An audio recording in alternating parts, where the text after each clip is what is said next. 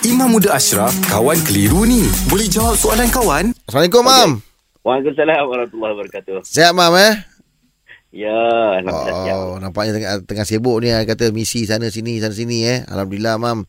Semoga dipermudahkan, Mam, eh. Doalah kita pun bukanlah kita nak nak nak beri kelang kabut orang tapi kita rasa macam kita muda sikit kan kita pergilah. Ah, ada kedegat, Mam, eh. Betul lah tu. Sikit. Ah, okey.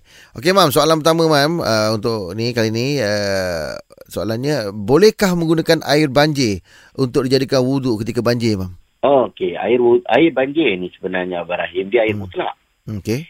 Air mutlak dia air hujan kan. Ha, air Hmm. hujan, sungai. Hmm. Jadi boleh ataupun tidak hukumnya boleh ambil air wuduk daripada air banjir. Tak menjadi kesalahan. Kalau lah dia tengok apa air dekat sebab dia besar kan luas kan. Hmm, Air tu hmm. daripada sekolah.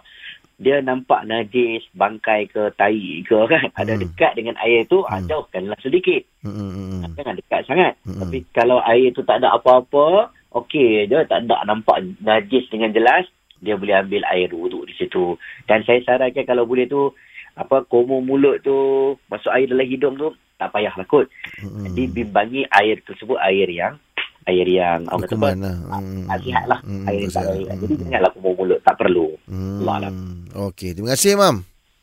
Alhamdulillah. Selesai satu kekeliruan. Anda pun mesti ada soalan kan? Hantarkan sebarang persoalan dan kekeliruan anda ke Sina.my sekarang.